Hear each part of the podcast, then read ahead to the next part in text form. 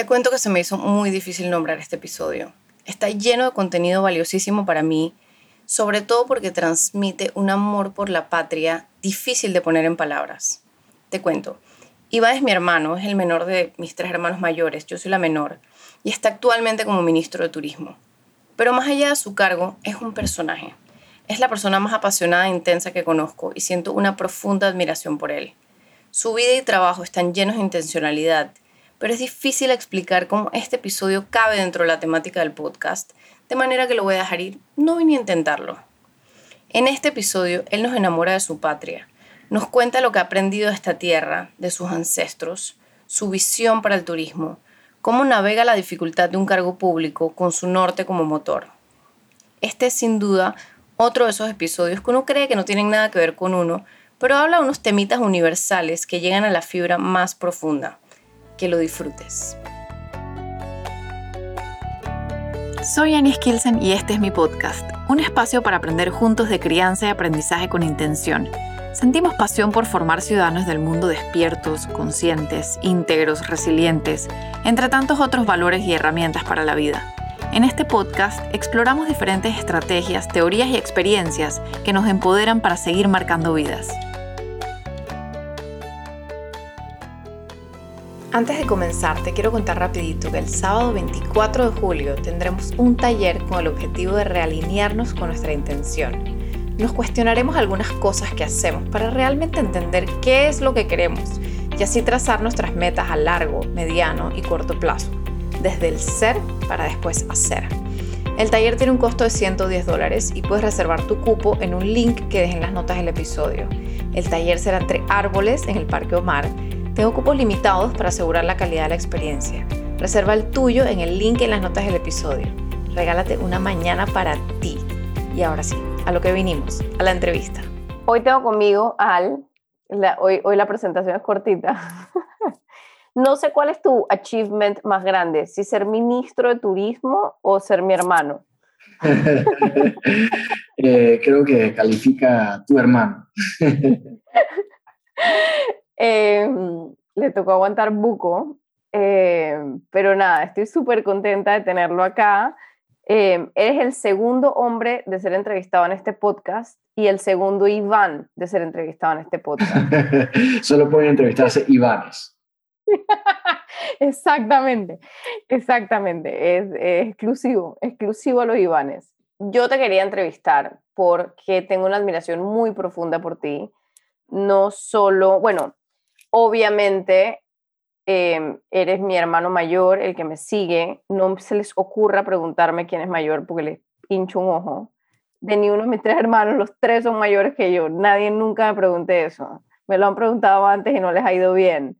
Em, em, pero Iván es mi hermano mayor que me sigue, mi pollito, y por eso la admiración es como exagerada. Pero yo sé que mi, mi, mi, o sea, mi admiración tiene fundamento. O sea, es, es, es real, no es inventada. Eh, y va más allá, como le he dicho en varias ocasiones, no tiene nada que ver con sus títulos, no tiene nada que ver con que sea ministro, y se remonta a cuando em, jugaba tenis y yo nunca se me olvida la habilidad que tenía mi hermano de, de recuperarse en un partido. O sea, era una cosa increíble como em, él podía estar perdiendo 5-0 en un partido de tenis y tienes una mente para regresar del 5-0 y ganar a 7-5 fresh. O sea, o por lo menos se ve fresh. Entonces, siempre he tenido esa admiración profunda y también la veo en tu trabajo. Entonces, em, mi intención era entrevistarte porque quiero saber, primero, cuál es tu norte. O sea, tengo mucha curiosidad sobre el trabajo que estás haciendo ahorita. Em, sé que es un trabajo muy difícil. Em, se me quitan todas las ganas de trabajar para cualquier gobierno. y quiero saber cuál es tu norte, o sea, qué te mantiene, ¿sabes? ¿Qué te mantiene parado a pesar, a pesar de puño y patada de todos los lados? No vamos a hablar mal de ni una institución ni, ni de personas en particular, porque nos puede ir muy mal, pero, eh, pero pues a cualquiera de cualquier país, no importa si trabajas en Dinamarca, o sea, se sabe que el trabajo de los educadores y de los trabajadores públicos honestos que no roban es un trabajo muy desagradecido porque no, no paga como paga la empresa pública, requiere más trabajo y es un trabajo sumamente desagradecido a nivel de crítica, ta, ta, ta, ta, ta. Y no solo eso, es un trabajo que si lo haces al corto plazo, a regalar la mochila, eh, recibes flores. Pero si trabajas a largo plazo, pues no recibes las flores porque no, el impacto no se ve tan rápido. Entonces, pues obviamente se quitan las ganas a uno de trabajar en el gobierno, pero yo sé que tú tienes un norte muy claro. Tengo mucha curiosidad sobre cuál es tu norte y y cómo logras pilotear la adversidad para sostener ese norte. Ok, eh, así que esa es la pregunta, ¿no? Primero, eh, espero no, no, empalagar, no a tu audiencia porque también la, la, admiración es mutua. Eh, tu hermano mayor también te, te admira muchísimo y así que eso creo que nos, nos mantiene con, con, un lazo profundo y bonito de esperamos dure para siempre. Y, nada, digamos, si la pregunta es eh, cuál es el norte, y sobre todo por el trabajo que tengo y, digamos, eh, eh, en relación a esa, a esa habilidad que, que, por lo menos que, que tú ves, yo te diría que el norte, en mi caso, lo que me inspira a mantenerme de pie porque definitivamente no ha sido nada fácil ya y, con una pandemia encima eh, a cargo del turismo cuando no hay turistas y cuando eh, eh, ese trabajo a largo plazo se hace aún más difícil y más largo es definitivamente que, que lo que me inspira es sobre todo mostrar un Panamá diferente, un Panamá más profundo. el hecho de que tengo, tengo, que, para hablarte del norte, tengo que hablarte de lo que me inspiró a, asumir este, este, esta responsabilidad, ¿no? Porque para mí es una responsabilidad gigante, siendo un peso sobre los hombros muy grande, que, que lo sufro no solo yo del peso, sino mi familia, ya te imaginas, eh, eh, la responsabilidad también de, de, mi esposa y, y, y, bueno, por supuesto que también me ayuda mucho a el hecho de, me alimenta mucho la energía de, pasar tiempo con mi familia eh, y aunque la cantidad de tiempo que le puedo dedicar no es la mayor, la calidad eh, también me alimenta el alma y me ayuda a, seguir adelante, ¿no? Em, pero digamos que, que, yo soy de las personas que, que, prefiero no ver los toros detrás de la barrera y, y digamos que, que, que en vez de quedarse mirando y criticando, eh, se dio la oportunidad por razones de la vida y eh, decidí asumir, decidí asumir este, este, este compromiso, eh, viendo que tenemos un país que, que muchos no, no, necesariamente estamos satisfechos con el Panamá que tenemos hoy en día. Y, en mi caso, viendo ese Panamá que no siento que le hace justicia al Panamá que, que soñamos mucho y que, queremos ver eh, eh, florecer. Eh, digamos que sobre todo la, motivación inicial es ayudar a transformar mi país, ayudar a, digamos que si, que si el Panamá que era conocido era el Panamá de los rascacielos, que muy bonito, muy lindo. Miami, Exacto, Dubai, Guanabí. entonces, para mí el Panamá de verdad es eso, porque obviamente también es parte de Panamá, nuestros edificios y nuestro desarrollo económico de los últimos 20 años, nuestro canal, eh, pero también es cierto que nuestro Panamá más profundo es una naturaleza exuberante, aquello que inspiró eh, a Frank Gehry, que no estaba convencido de hacer un museo en Panamá porque no está casado con una panameña, a, eh, a diseñar un museo de clase mundial como el Museo, eh, a mostrar el Panamá de, la riqueza multiétnica, eh, al, Panamá profundo de tener eh, culturas indígenas que tienen una sabiduría ancestral y que cada vez, me, cada vez que me sumerjo más, más me impresiona y cada vez me convenzo de que para un turista eso es, una también una oportunidad muy, muy hermosa de, de cómo tomar contacto con algo que viene de hace miles de años y, y que en el caso de los pueblos indígenas, justamente hoy en día eh, nos, nos, nos, pueden enseñar cómo vivir de manera más sostenible, ¿verdad? Eh, entonces, e, esa poder ver a ese Panamá desde mi ángulo personal y ver y la frustración de no ver que por qué no podemos mostrar ese Panamá al mundo fue lo que me lo que me motivó a eh, asumir este trabajo ingrato como dijiste eh, sacrificado eh, mi, mis amigos me decían tú sabes tú estás cargando una cruz no o sea asumir ese trabajo es colocarte una cruz encima así mismo es pero aún con esa con esa plena conciencia de, de, que, de que es ingrato y no, no, no te reconoce y todo eso, eh, digamos que mi, mi, motivación es como un propósito profundo de tratar de, de ayudar a transformar mi país. Eso respondiendo, respondiendo a tu pregunta directamente. Qué belleza. Em, me impresionó mucho, les voy a poner, les voy a colocar en las notas del episodio un artículo que, que no sé si al momento de esta grabación se ha publicado. El artículo que me pasaste ya se publicó. Ok. Bueno, les voy a colocar en las notas del episodio. Em, en Panamá se va, se está inaugurando, eh, no sé en qué momento, pero Iván nos va a contar más, eh, un camino que él hizo, o sea, él lo hizo, el primer grupo que lo hizo, él estaba metido en el grupo, les tomó una semana entre bicicleta, velero, caminando, y él nos va a contar en más detalle, atravesar el istmo, o sea, llegar de océano a océano. Entonces, cuando estuvieron en la cordillera, como que en el punto, creo que en el punto más alto, tuvieron este momento, bueno, estoy interrumpiendo, pero básicamente me gustaría que nos contaras más porque siento que ha sido súper interesante como, y creo que me, me, me pago y me doy el vuelto porque estoy haciendo la pregunta, pero a la vez como que me la respondo y me la respondiste ahorita y es que, claro, o sea, tú tienes tu propósito, pasan todas estas cosas, ¿sabes? Como que sale una foto, no sé qué, y este está metido, ¿sabes? Como que toda esta habladuría y este vaivén político de, de las fichas y la cosa y lo difícil que es, porque en realidad hay que ser, hay que crecer como una doble piel y la malicia y la cosa, o sea, esto tiene su gente, ¿no?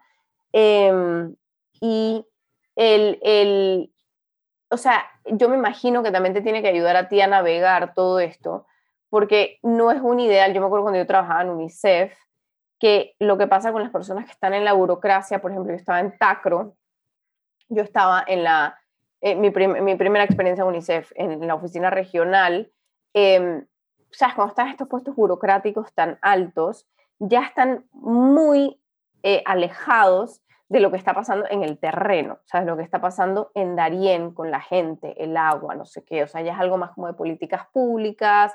Entonces, yo me imagino que a ti te pasa que, que, que tú tienes tu propósito, pero el poder volver al terreno y vivir estas experiencias como la que viviste atravesando océano, océano, eh, esos momentos sublimes, o sea, esos momentos de riqueza cultural, o sea, como que te, me imagino que te reavivan y te ayudan a ver a lo demás como, cosas superfluas, como, sí, sí, ya está, ¿sabes? Como que... Sí, definitivamente. Eh, el Transcontinental Journey, que es la, experiencia que menciona, no, no, era la primera vez que se hacía, pero sí se va a comenzar a, a ofrecer más, más, abiertamente porque requiere de un permiso especial para entrar. Eh, por Gunayala requiere que los SAILAS eh, aprueben cada grupo, nunca va a poder ser una experiencia demasiado masiva, pero tampoco es la idea que es que así lo sea.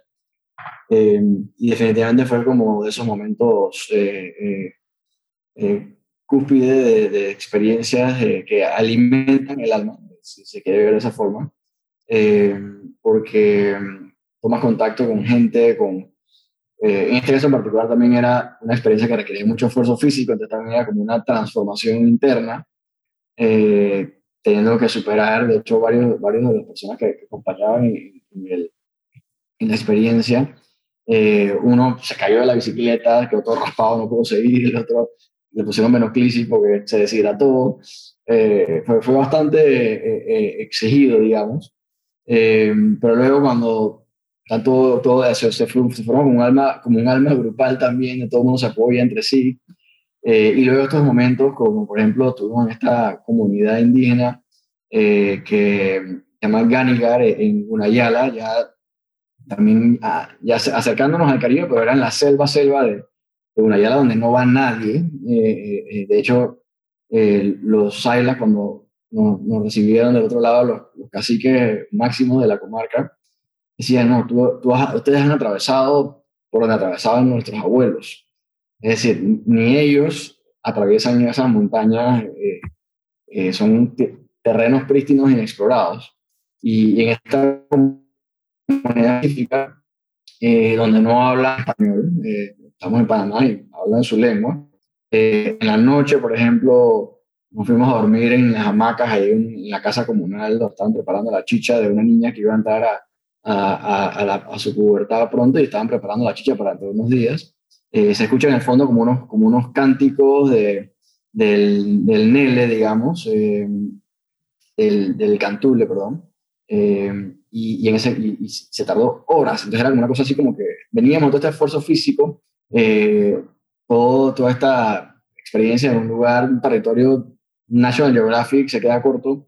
Eh, y luego en la noche me sentía como en la India, en un, en un ashram metido en una montaña, eh, con una cosa que, que pasaba entre, entre, el sueño y la vigilia, porque no, me traté de dormir, pero, pero obviamente me intrigaba el, el, cántico este todo profundo, que quién sabe si estaba eh, la persona haciendo una curación a un hijo, no sabemos, ¿verdad?, por qué estaba cantando.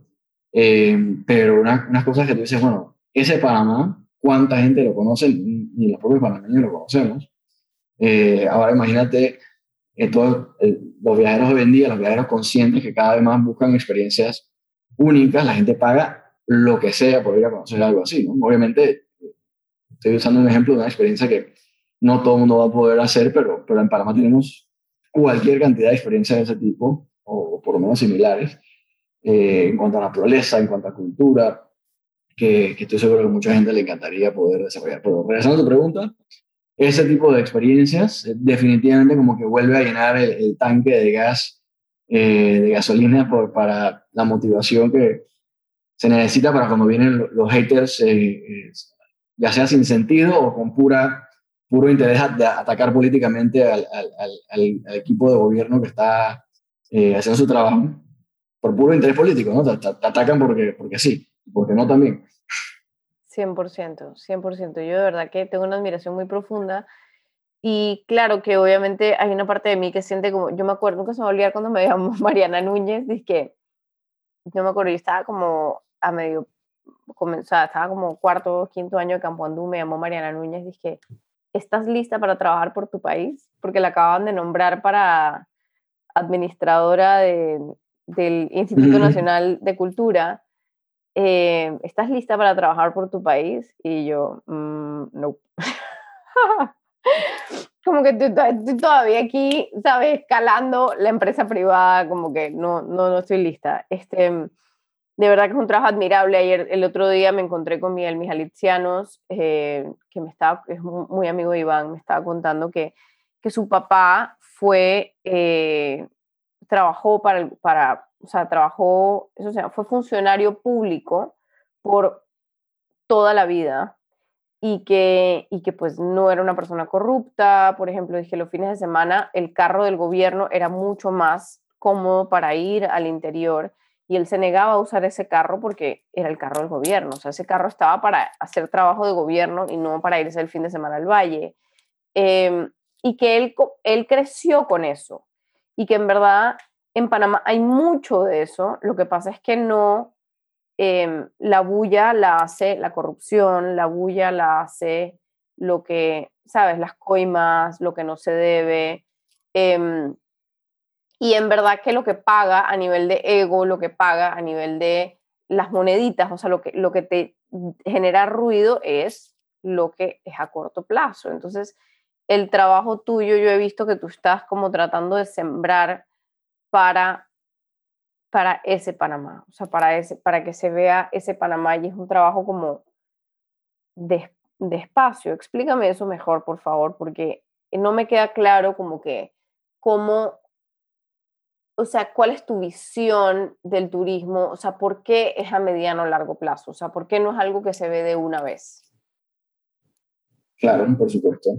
Em, bueno, para, explicarte cuál es la visión, eh, te vamos a explicar el modelo que estamos implementando, que se llama Turismo, Conservación e Investigación. ¿Y de dónde salió? Eso también es muy interesante. ¿Fue algo que tú desengavetaste?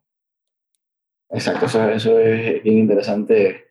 Esas cosas que, que, que, la vida te pone por medio y, y, no, no, contaba con, con ello cuando, cuando entré a trabajar en esto, eh, porque estaba un día eh, con, revisando la idea de hacer, de hacer rutas turísticas y eh, una persona que trabaja en la autoridad de turismo, que es, Guna, que trabajaba desde los años 90 acá, me dice, oye, saca, saca una, un par de hojas, e, estas rutas las hicieron eh, hace como 20 años atrás, eh, que fueron reconocidas por la UNESCO en ese momento, pero nunca se siguió. me pasa, era un trabajo que había hecho en los tiempos de Toro Pérez Valladares, eh, una doctora que se llama Hannah Ayala, eh, un trabajo que habían hecho con un grupo académico bien interesante, el doctor Richard Cook del Smithsonian, eh, el doctor Omar Jaén y otros académicos muy reconocidos por más de un año habían trabajado y sacaron estas rutas temáticas turísticas bajo este modelo de turismo, de conservación e investigación. El problema fue que se hizo al final del gobierno, el último año del Toro, eh, después que se lanzó en Washington con bombos y platillos eh, en agosto del año 99. Eh, en septiembre cambia el gobierno, en ese tiempo no era en julio como ahora, y, queda, y entonces el siguiente gobierno lo engavetan y ahí se mantuvo hasta que 20 años después se nos ocurriera desengavetarlo. Entonces, yo, yo, yo quiero creer que es que estaba esperando al, al tiempo, por, al tiempo adecuado porque para ese tiempo estaba adelantado a su tiempo. Ahora creo que está, digamos, justo en el momento donde se necesitan modelos que integren eh, la cultura auténtica y la naturaleza eh, dentro de un sistema o un modelo económico. Entonces, el modelo se, se, entiende de esta forma. Es, si viene el, el gasto de un turista consciente, vamos a decir, eh, a, un, a una, un bosque tropical o a una comunidad costera, eh, e impacta positivamente con su gasto a que las comunidades puedan tener un ingreso sostenible eh, que le beneficie a esas familias. Esa familia que de pronto un árbol que, que le vale más en el corto plazo tumbarlo, eh, pues a través del turismo le vale más el, el árbol de pie.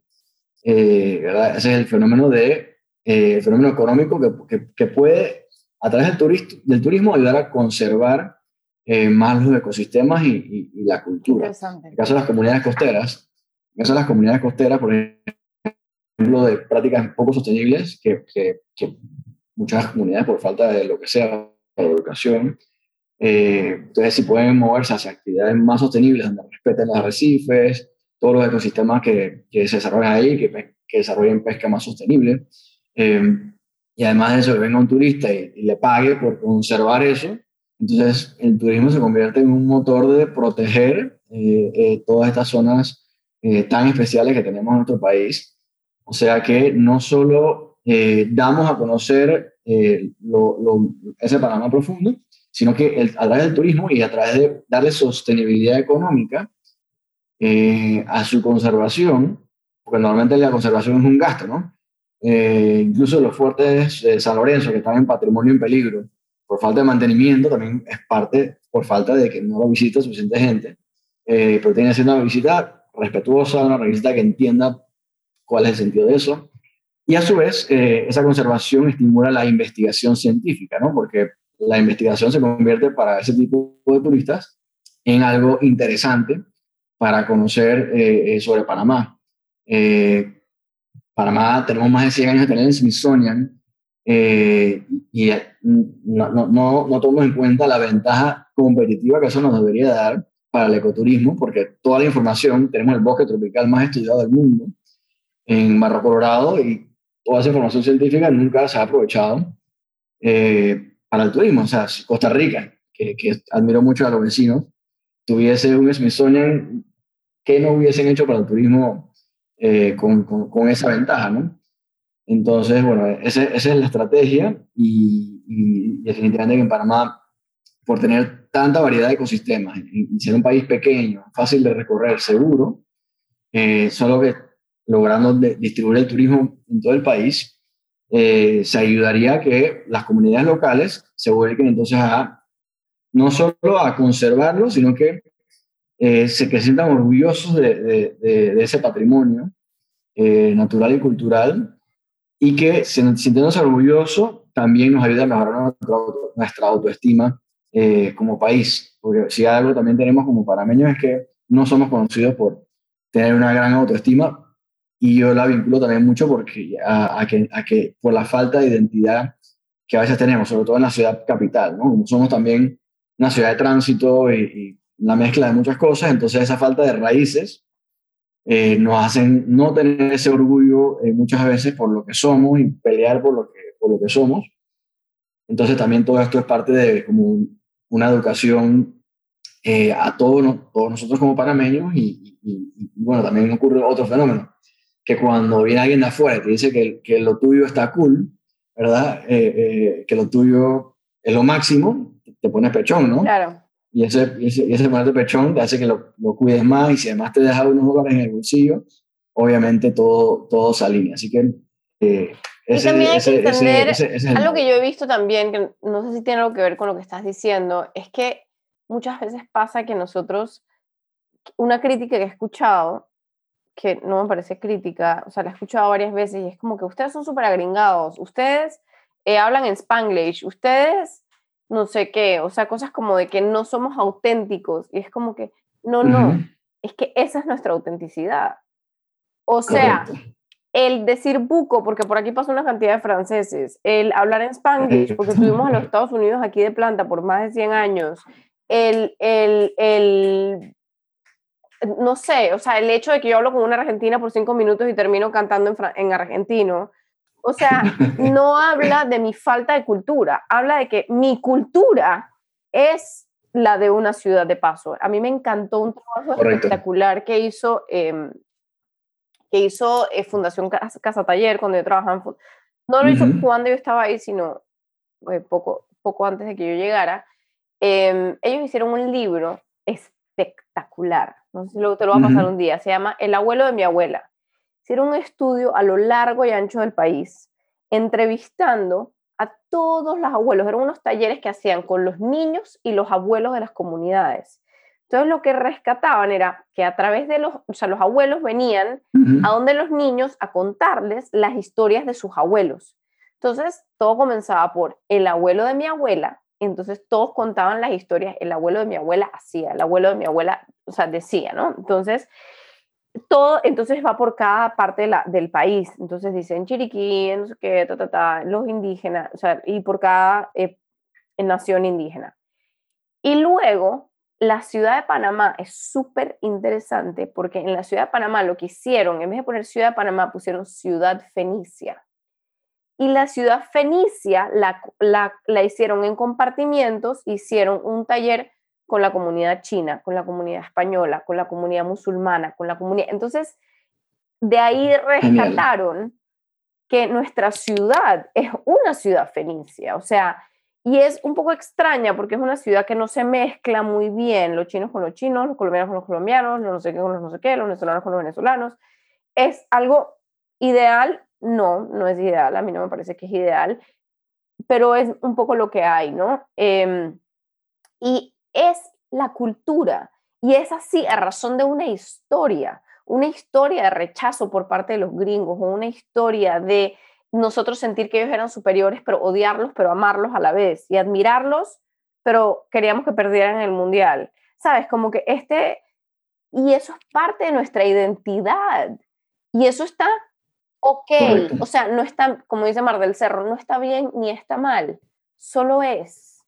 A mí me parece que es lo que, no sé si, o sea, no es lo que lo has hecho, pero cuando uno se compra uno de estos libros, em, eh, uno de estos eh, Lonely Planets, que al principio tienen como esta descripción, yo nunca me he sentido tan ofendida de lo atinado que es algo describiéndome. O sea, estas descripciones que describen a cada país, como cada ciudad, describen al pie de la letra. O sea, es que esta gente apunta con la boca. O sea, ¿me entiendes? Una cosa demasiado espectacular. ¿Cómo apuntan? O sea, cómo te dan el tiro, pero en ningún momento diciendo eso está bien o está mal. Una gente tira papel en la calle, pero en ningún momento tú sientes que te están criticando, simplemente están exponiendo cómo es la cultura de ese país. Eh, Correcto. Y, y, y, y, a mí me parece que eso es parte también de, de abrazar la cultura, ¿sabes? Como que de abrazarla por lo que es. ¿Me gustaría hablar mejor español? Sí. ¿Hablo spanglish? También. O sea, y es parte, por ejemplo, ahorita que me he metido en el proyecto de escribir, tiro mi spanglish, porque es parte, o sea, no lo tiro en la narración, lo tiro en los diálogos, porque es parte de mi identidad. O sea, y, y si lo lee aquí, o, o, sea, si solo lo leen panameños, amén, si lo leen en otro país, pues van a saber que está hablando una panameña que habla spanglish en ese, en ese diálogo, de la misma manera que si leo un, un caleño, tiene su voz a veces, y si ves tú, sabes, como que tiene tu boludo, si es de Argentina, es parte de la cultura y hay que verla por lo que es. O sea, me parece espectacular eso que dices, em, eso como de, de, enamorarnos de lo nuestro. Nos, nos falta mucho de eso. Me parece súper admirable ese trabajo. Y también me parece muy admirable eh, no, o sea, no sé si admirable o nada más te miro con una cara como, porque, porque, veo que, porque veo que como a cualquier persona en un cargo público eh, se le adjudica todo sobre, o sea, toda la responsabilidad sobre todo. O sea, como que este man es el administrador de la autoridad de turismo, entonces si pasa algo malo con la basura, en no sé dónde es culpa de él. O si no hay publicidad de Panamá cuando fui a Alemania, es culpa de él y no saben que en realidad tú no controlas esos fondos. ¿Sabes? Como que hay tanto dentro del tejemeneje de la burocracia que, que yo soy tan ignorante, pero tan ignorante, ignorante feliz. O sea, yo no veo las noticias, no, no me suscribo al periódico. O sea, soy ignorante con intención. Y eh, porque, porque me trae paz mental y es lo que necesito en este momento. O sea, capaz en otro momento me involucre más. Eh, pero también veo a mucha gente que, que es muy ignorante. Yo soy ignorante con intención. Hay gente que no, no se da cuenta de lo ignorante que es y anda criticando barbaridades. O sea, yo he aprendido como de ti, o sea, como de los tejemenejes y las cosas, o sea, y lo fácil que es criticar, o sea, y, y saber, o sea, por ejemplo, yo aquí estoy echando flores porque, porque, porque pues puedo y, y, qué me importa. Em, o sea, yo me, yo me paro, el otro día me paré a las 5 de la mañana, estábamos saliendo de un paseo que teníamos familiares, y está Iván parado a las 4 y media de la mañana trabajando, se va, se despierta a las 4 de la mañana trabajando y se va a dormir a las 10 de la noche trabajando. Y es como que, y no estoy, y no estoy pensando en que lo agradezcan, porque yo honestamente no creo que tú vayas a salir trepado en ningún, en ningún, en un pedestal. Eh, y, yo creo que tú estás ok con eso y me gustaría saber como que cuál es tu trabajo emocional y con eso te voy a pedir cerrar, no te quiero robar más tiempo, pero cuál es tu trabajo hacia adentro en el que tú, porque obviamente tienes esa, tú conoces muy bien todo el trabajo de ego y el trabajo de, sabes, como dejarte alimentar por lo que dicen en Twitter cuando sí te echan flores y entonces cuando no, entonces ¿sabes? Como, ¿Cómo es ese trabajo interno? Porque debe ser muy difícil y tú lo, tú lo has estudiado mucho más que yo. Tú me enseñaste a mí todos esos temas. Bueno, eh, ahí es donde mis, mis raíces filosóficas me, me ayudan, ¿no? Eh, como estudié filosofía práctica por, por, años, entonces eso ahora lo estoy eh, eh, pudiendo utilizar. no te niego que, que, que, de hecho, como yo estuve en la escuela de filosofía por 12 años, y luego, digamos que por supuesto lo, lo, lo, que aprendí lo cargo para toda la vida, eh, pero también particularmente eh, me tocó experiencias que no fueron fáciles también, eh, en parte tampoco que estaba leyendo ni, ni, refrescando mucho de los temas. Eh, ahora recientemente es que como que he vuelto a, a, a tomar como más contacto con esas raíces eh, y ha coincidido con que, digamos, desde, desde que comencé en el puesto, hace como ya casi dos años, eh, parte de, de, el ir asentándome e ir eh, tomando más, más conocimiento, conocimiento del TGMNG que mencionabas, que tiene una curva de aprendizaje importante, porque tampoco nunca en mi vida había tenido nada, nada que ver con esto y, con, digamos, la, política en general. Eh, así que de la mano con ir aprendiendo eh, ese, ese particular eh, universo, cómo, cómo moverse, cómo lograr el apoyo que se necesita, porque mucho para poder realmente trabajar es un lobby permanente desde el sector privado hasta el presidente, hasta todo el, digamos, con todo el mundo, sumando, o sea, ayudando a que las personas se sumen a la visión que estamos proponiendo. Eh, porque no, no, no, es que la pones un papel y ya, ya está, esto es, no se hace por arte de magia, es convencer a las personas que tenemos que ir en una dirección y que sin que podamos todavía mostrar resultados de esa visión, se quieran sumar con más o menos como un acto de fe porque ese Panamá que estamos hablando de construir no existe todavía. Entonces, eh, sí, sí, por suerte sí hay, sí hay elementos dispersos en el país que desde hace mucho tiempo eh, eh, ya están basados en este tipo de modelos. De hecho, de, digamos, de, los proyectos de la familia de hogares de Para, que están es, fueron resultados en su momento de, de, de, de, la estrategia de turismo, conservación e investigación nacieron en el tiempo que se creó la estrategia de conservar una antigua torre de radar en Gamboa. ¿Quién se le iba a ocurrir eso? Ese tipo de cosas. Y el éxito, exacto, totalmente. Y el éxito que ha tenido eso es una muestra de que la gente busca ese tipo de experiencias. Y si tienes un cuento, un cuentazo de que era una antigua torre de radar, mucho más interesante, que ya de por sí es interesante estar en medio de la selva eh, eh, viendo aves en, el paraíso de Gamboa. Eh, entonces, regresando a la idea de que, de que ha tomado un tiempo como que aprender a navegar, eh, convencer a personas que, que tal, y en ese camino también como que me he ido regresando a esas raíces eh, eh mías filosóficas y me ha ayudado a, a, a, también como que, sí, sin, caer en la redundancia, enraizarme mejor, eh, a, a, tener un pilar más firme, que es lo que necesito para poder superar desde las críticas infundadas hasta, hasta también los halagos de que, obviamente que, que, también, ¿no? Obviamente cuando estás, está en ese claro, puesto. Claro, es que eso es lo que yo he visto, que, que, por ejemplo, a mí me pasa que, que para poder, yo aprendí esto y no sé si es correcto, pero es una estrategia que yo he usado, y es para no dejarme tumbar por las críticas, tampoco me puedo dejar engrandecer por los halagos.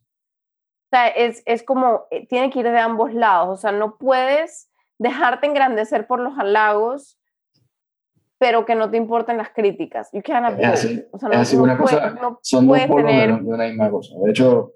Son dos caras de la misma moneda, entonces si no compras la moneda, te tienes que quedar sin las dos cosas. Así es, hay, una...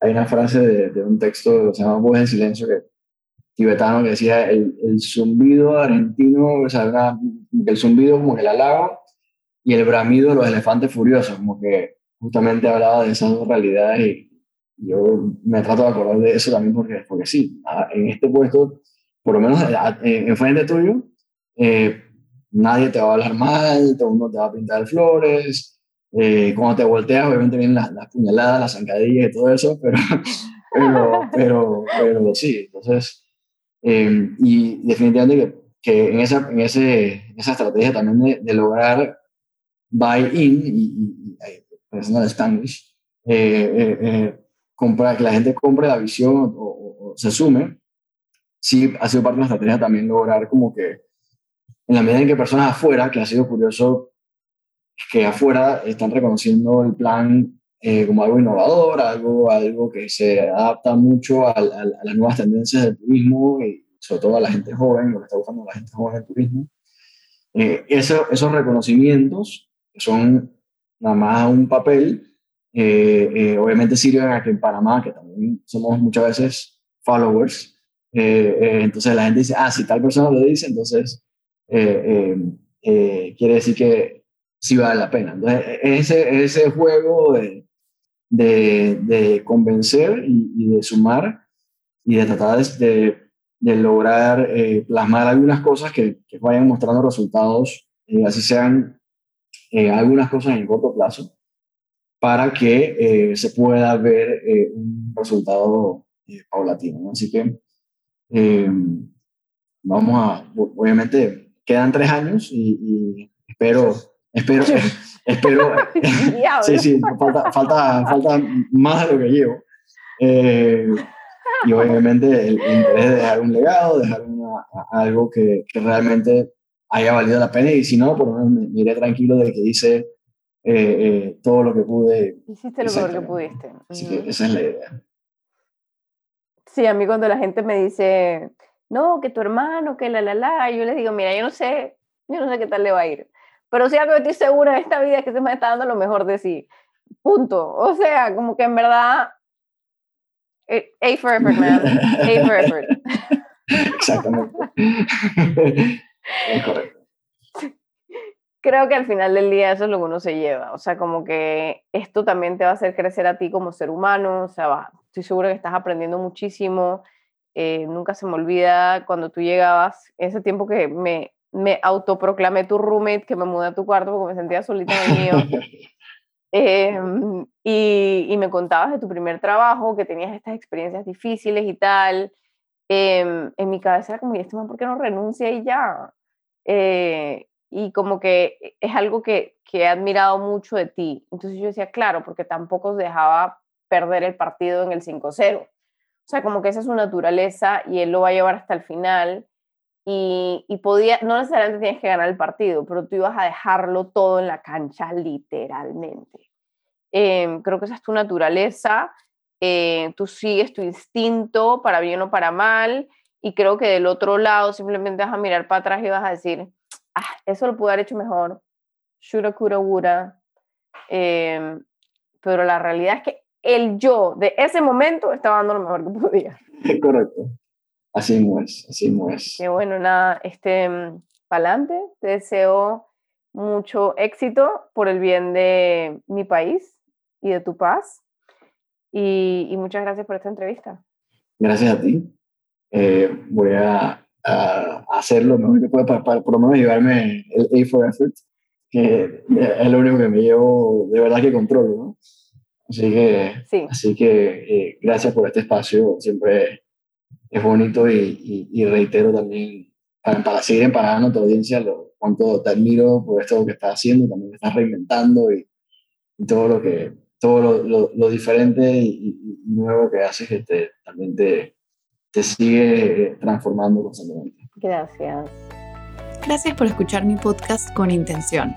Recuerda que en las notas de este episodio puedes encontrar todos los detalles con links a las recomendaciones, otros podcasts, libros y el contacto de los y las entrevistadas. Si te gustó este episodio, suscríbete, déjame una reseña o, así con mucho amor, te pido que me ayudes a llegar con intención a más personas, compartiéndolo con alguien que creas que le pueda interesar. También me encanta que me escriban con sugerencias de entrevistas o con algún otro tema al que quieras aprender más. Sígueme en Instagram en ani.esc o directamente en mi página aniesc.com, donde publico más sobre educar, formar y vivir con intención. Hasta la próxima.